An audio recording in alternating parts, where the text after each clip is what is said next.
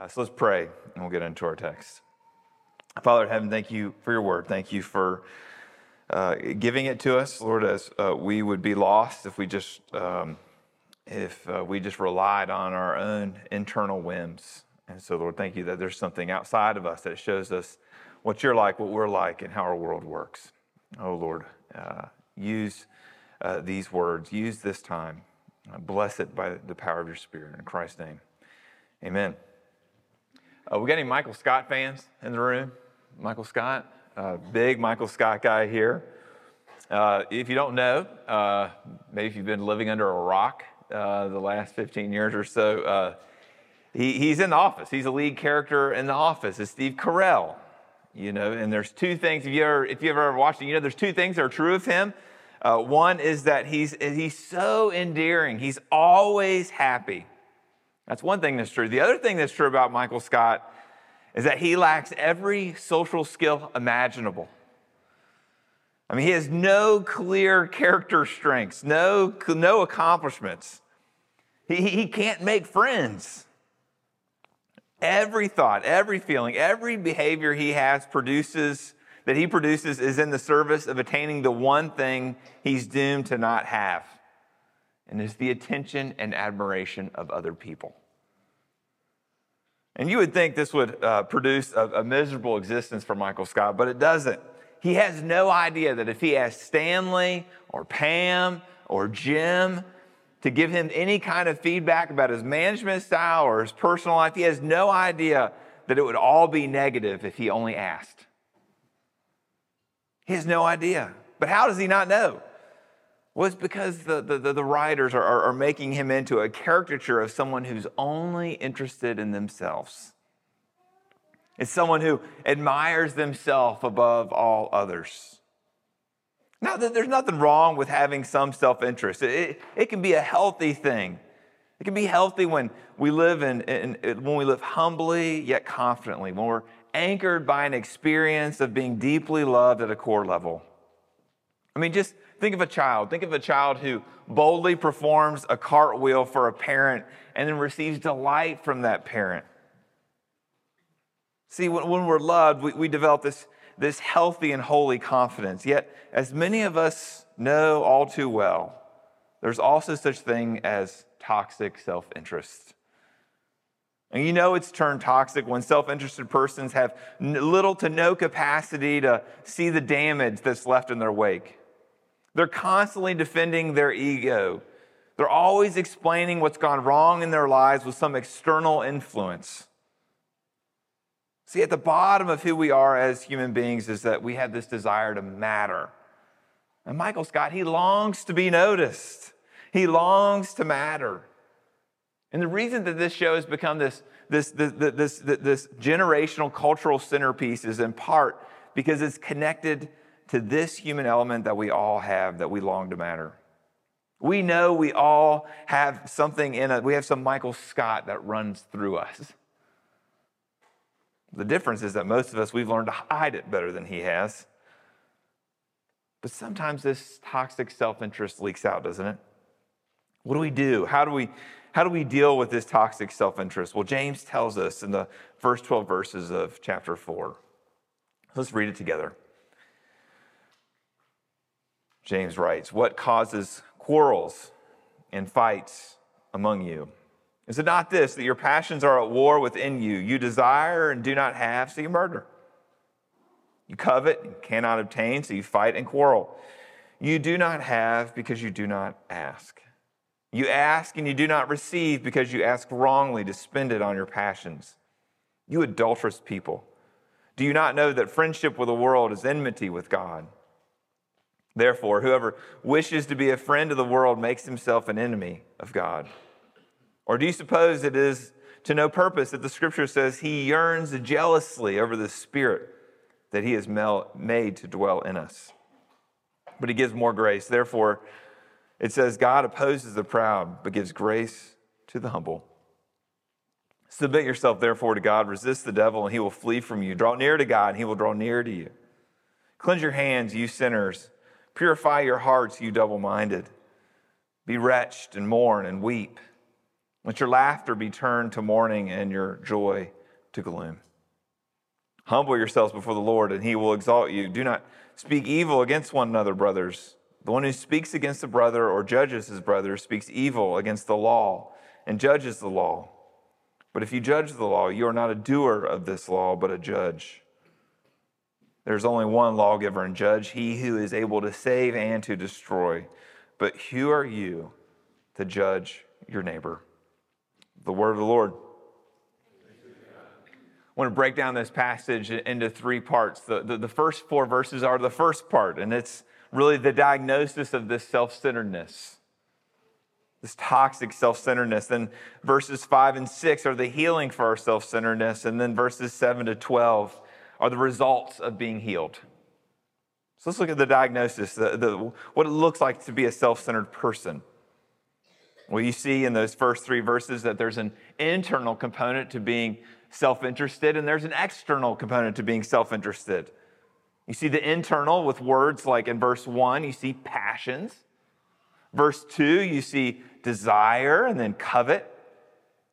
Verse three, you see passions again. And all of these are internal, and all these are also morally neutral words. The word translated, for instance, covet, it sounds negative, but it's not in a moral sense. It, also could be translated as zealous. So there you have it. You have passion, desire, and zeal. Again, none of them are bad words according to the Bible. You won't find these words shamed in the Bible. You'll find that it's not just permissible to be passionate, it's not just permissible to be desirous and zealous, but you'll find that to be passionate, desirous, and, zealous is demanded by God. He wants us to enjoy all that He's made, and He wants us to enjoy nature. He wants us to enjoy our bodies through exercise. He wants us to enjoy friendship and food. He wants us to enjoy a ball game. He wants us to enjoy the, the, the joys of family and a good book and a concert and an art gallery. All these things God wants us to enjoy to be desirous, to be zealous, to be passionate about these things. So, in some ways, Christians ought to be the biggest pleasure seekers in the universe because they know that behind all these good things in creation, all these things find their origin in God. So, how do you know if your desires, if your passions, if your zeal has become selfish, has become toxic? Well, you find it the same way James does. I mean, look at these external factors that these internal dynamics have produced. You see it? Look at verse 1 quarrels and fights. That's how you know. Again, verse 1 war within you. War within you aren't these competing. Uh, these competing desires within one's soul. What he's talking about, war within you, is war within y'all, the church, that there's war breaking out in church, that there's fractured relationships within the church. Then in verse 2, he says, murder. It's hard to know exactly what James means, but it likely doesn't mean the taking of one's life, that there's murder happening within the walls of the church, but he's probably talking about murder in the same way that Jesus did in Sermon on the Mount in, in Matthew chapter 5. That what he's really talking about is speaking hatefully to and about one another murder. Then you, in verse 3, you have another external consequence. You see that uh, that, that, that there are unanswered prayers because of these selfish desires. So that's how you know. That's how you know your passions, your desire, and your zeal has turned sour. Is by these external markers. So if your life is if your life is filled with broken relationships, if your life is filled with unanswered prayer, then you can know that there's some toxic selfishness taking place. But verse 4 says there's something else going on. Verse 4 says that there's, a, uh, there's an alliance, that there's this central affiliation, there's this friendship that selfish people have, and it's with the world. You see that in verse 4? And what he's saying is that the most formative relationships for selfish people is not with God, but it's with the world. And when he talks about the world, he doesn't mean the earth, he doesn't mean the created order, he doesn't mean people who live in the world. What he means is, is, is the system that, that the system that's been the system of humanity that's organized without God in mind. And that world, what it does is its values, the world's values, throw gash on our selfish fires that are ablaze in our hearts. See, some of the most prevalent and also most insidious values of the world, they prey on our hearts, like self promotion. That's something we find as a value in the world. And it, it, it, all it does is it wants to create an image for oneself.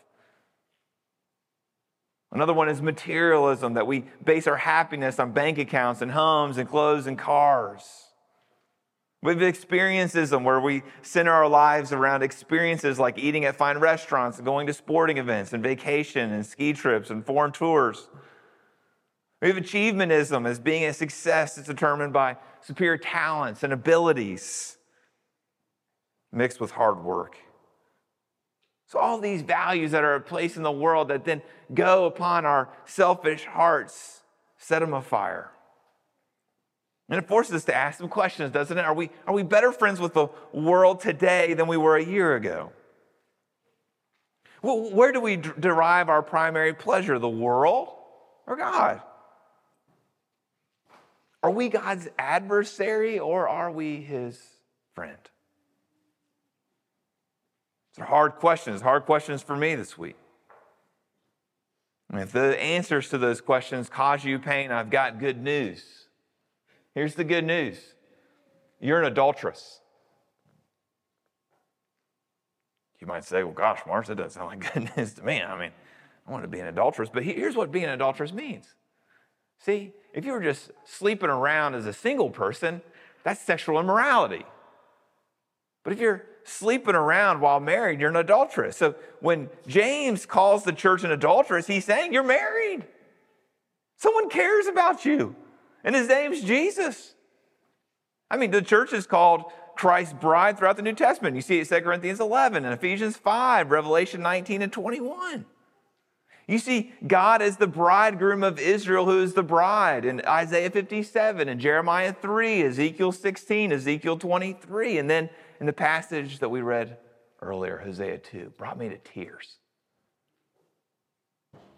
And all of these Old Testament usages that we find that I just listed out, if you were to go back and read them, like the one that we read today, they're all about Israel running off with pagan deities of neighboring nation states. They're being worldly.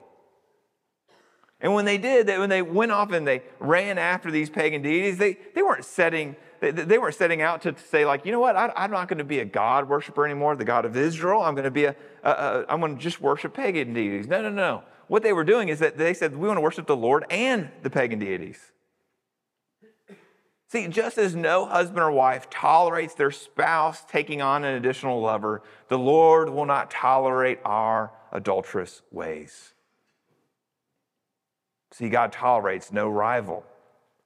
That's why verse 5 says, in our text today, James 4, he yearns jealously over the spirit that he has made to dwell in us. Jealousy. See, this, this, this jealousy, it's, when it's properly understood, it's an ingredient of all true love. Because what jealousy is trying to do is it's trying to protect and maintain the exclusivity of the marital relationship. So when we two time on Jesus, he gives us, he loves us enough to bring us back, to force a divorce. That's why James in verse 6 says, He gives us more grace. We don't deserve that. See, if I were God, and I'm really glad I'm not, I, I would have given up on me a long time ago. But the jealous love of God continues to rescue me from my alliance with the world. See, I, I know it's hard to believe, but God is tirelessly on our side. He's tirelessly on our side, regardless of our commitment to Him. He never fails to meet every need we have with His grace. Whatever you might forfeit, you cannot forfeit your salvation because He's always giving you more grace. His resources are never at, an end. His patience is never exhausted. His initiative never stops. His, generation, his generosity knows no limit. I mean, listen to this poem. This poem is by a woman named Annie Johnson Flint. Here's what she writes it highlights this truth about more grace. She writes this He giveth more grace when the burdens grow greater. He sendeth more grace when the labors increase. To added affliction, he addeth his mercy. To multiplied trials, his multiplied peace. When we have exhausted our store of endurance, when our strength has failed ere the day is half done, when we reach the end of our hoarded resources, our Father's full giving is only begun. His love has no limits, His grace has no measure, His power has no boundary known unto men. For out of His infinite riches in Jesus, He giveth and giveth and giveth again. So, brother and sister, adulteress, fellow adulteress, this grace is to win your heart over. It's the elixir to all your guilt and all your shame. It's also the elixir that unlocks a new lifestyle. It also allows you to move away from the disobedience of selfishness and into the obedience of humility. The God who says, Here is my grace to receive, says in the very same breath, Here are my commands to obey. So he gives us a bunch. you see them all in verses 7 to 11? There's 11 of them. There's 11 imperatives in five verses. And they either have something to do about our relationship with God, walking in humility with Him, or in our relationship with one another. Most of them are about our relationship with God. The first one he lists in verse 7 is about submitting to Him. I don't know about you, but when I see the word submitting, it sounds very passive to me, but it's not. See, submitting to God is about actively arranging your whole life under God's direction. It's constantly not trusting your own instincts and it's asking God to search your heart and expose your motives. Submitting to God means it's, it, you're constantly hearing His word and you're seeking ways to put it into practice. Submitting to God means that, that, that, that, that, that you submit to Him even when you don't get the feel goods. See, here's what's true See, none of us come to Christ unbowed. Because we come to Christ bowed, we continue to return to that posture of submission because He loves us. He loves us with jealousy, so we submit to Him. The second way of humility with God is about resisting the devil and drawing near to Him. Now, again, this isn't to unbelievers. He's not, he's not telling unbelievers, you know, you should resist God and draw near to Him. He's talking to believers. He's talking to people who know what it's like to live in God's house. I mean, think about the prodigal son. When the prodigal son is far off, does the, does the father go after him with the pig when he's eating pig stew? No. But what the, what the son is working with here are a whole bunch of memories. He's got a whole bunch of memories of what it's like to live in the house with his dad. And that's what spurs him to run home. And his father meets him halfway down the road. He can't even get to the front porch. His dad's not waiting inside for him to knock on the front door. His dad's waiting on the front porch for him. And so when we draw near to God, that's what we know we're going to find. It's a God who'll meet us with open arms and won't rub our noses in our adulterous ways. And perhaps He's done this for you this morning. These former memories of what it's like to live in God's house. They make you want to resist the evil one. They make you want to draw near to Him. And maybe for the first time in a long time, you're restoring fellowship with God here in worship this morning. That's part of humility is resisting the devil and drawing near to God. Another part is repentance. You see it there with the whole list. He says, Be wretched, mourn, and weep. Three imperatives. This sounds a little different than Paul. You know, Philippians chapter 4, he says, Rejoice in the Lord always. I'll say it again, rejoice. We all know that verse. But how do you square Paul there in Philippians 4 with this verse here in James 4? I mean, James is telling us to cry. Paul's telling us to have a good time. Well, not exactly. See, the laughter and joy that James is talking about here in verse 10, it's a superficial kind of joy. It's the kind of joy that comes from indulging in our selfish desire. But real joy, real joy only comes after we've mourned. It only comes after we've wept. We've wept over our sin. See, we should weep. We should weep when we see that our sin crucified the sinless Christ. We should weep when we see how our sin has affected God's people. And that's a godly sorrow. It's a sorrow that produces tears of repentance. That's part of what it means to humble ourselves before the Lord. And then the last one is really, uh, it's, it's, it's real stark. He just says, humble yourself. Now, throughout other, other places in Scripture, they, it says that God humbles us. But right here, James tells us to humble ourselves. And it is true that if you don't humble yourself, God's going to do it to you eventually. I mean, he'll use some person to lovingly confront you, he'll use your circumstances to bring you to your knees. He will humble you that way. But why wait? Why wait for God to do that? I mean, look what happens in verse 10. If you humble yourselves, then you get exalted. Isn't that what you really want? So instead of exalting yourself and waiting on God to humble you, why don't you humble yourself and let God exalt you? See, if you meet a Christian who's not selfish, if you, if you meet a Christian who's yielded to the jealous love of God, here's what you'll find. You'll find someone like this. You'll find someone who submits to God. You'll find someone who resists the devil. You'll find someone who draws near to God. You'll find someone who lives a life of repentance, and you'll find someone who pursues humility. And you'll also find someone, according to verse 11, who doesn't slander. I mean, think of all the things he could have talked about how to relate to one another. And of course, James, based on what we know about him, is going to talk about how he's our speech. So he says, Do not speak evil against one another, verse 11.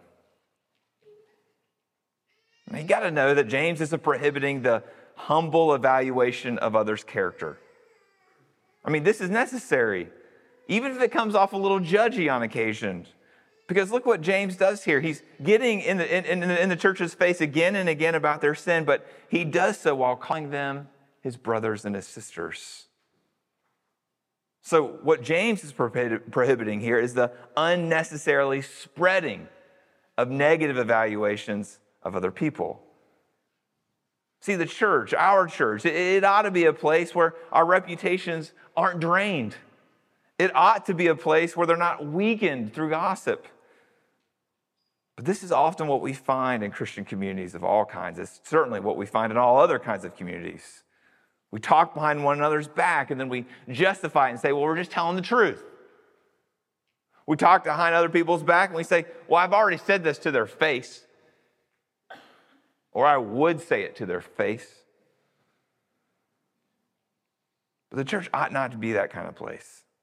It ought to be the kind of place where you don't sit around and wonder, I wonder what all these people are saying behind my back negatively.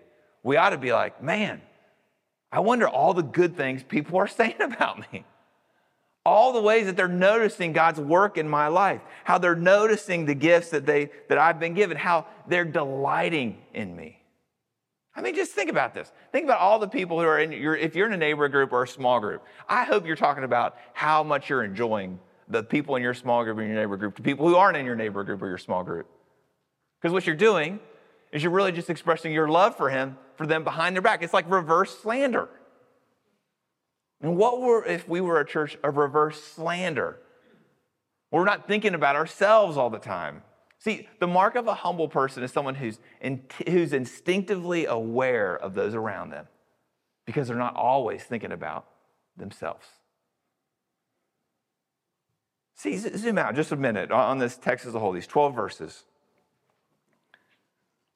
When I think about how I use my words and my time and my money and my thoughts, it's humiliating. I find them to be profoundly selfish. In fact, it really makes me see why I love Michael Scott so much. Because I'm so much like him. And now I got a touch more self awareness, I think, than Michael Scott, but maybe not much. See, it's really hard for me to see that God still loves me in Christ. that he's come after me, his adulterous bride, that, he, that he's died and he's risen again on my behalf. And that's really humbling.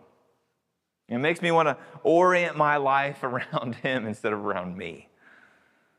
It makes me want to praise others behind their back instead of speak evil behind their backs. So you pray for me as your pastor. Will you pray that I be less selfish? Because that's what I'm praying for you. Let's pray. Oh, Father, would you make us less selfish? Of all the ways we could stick out from the world, it might be our, could be a sexual ethic. It could be the way we think about race and poverty. It could be the way that we think about our money. But what if we, what if you made us just a, a people that were countercultural because we just weren't selfish? Oh Lord, would you make us these kind of people? We know it's going to take a long time. We know it's going to be really painful. But Lord, I pray that we would be able to identify when we're in quarrels. Lord, when we see that the reason you're not answering our prayers is because we're just asking for things that glorify ourselves. And Lord, I pray you would align our hearts with your agenda. Lord, that you would uh, jealously rescue us uh, from our love for the world and its values. We pray these things in your name. Amen.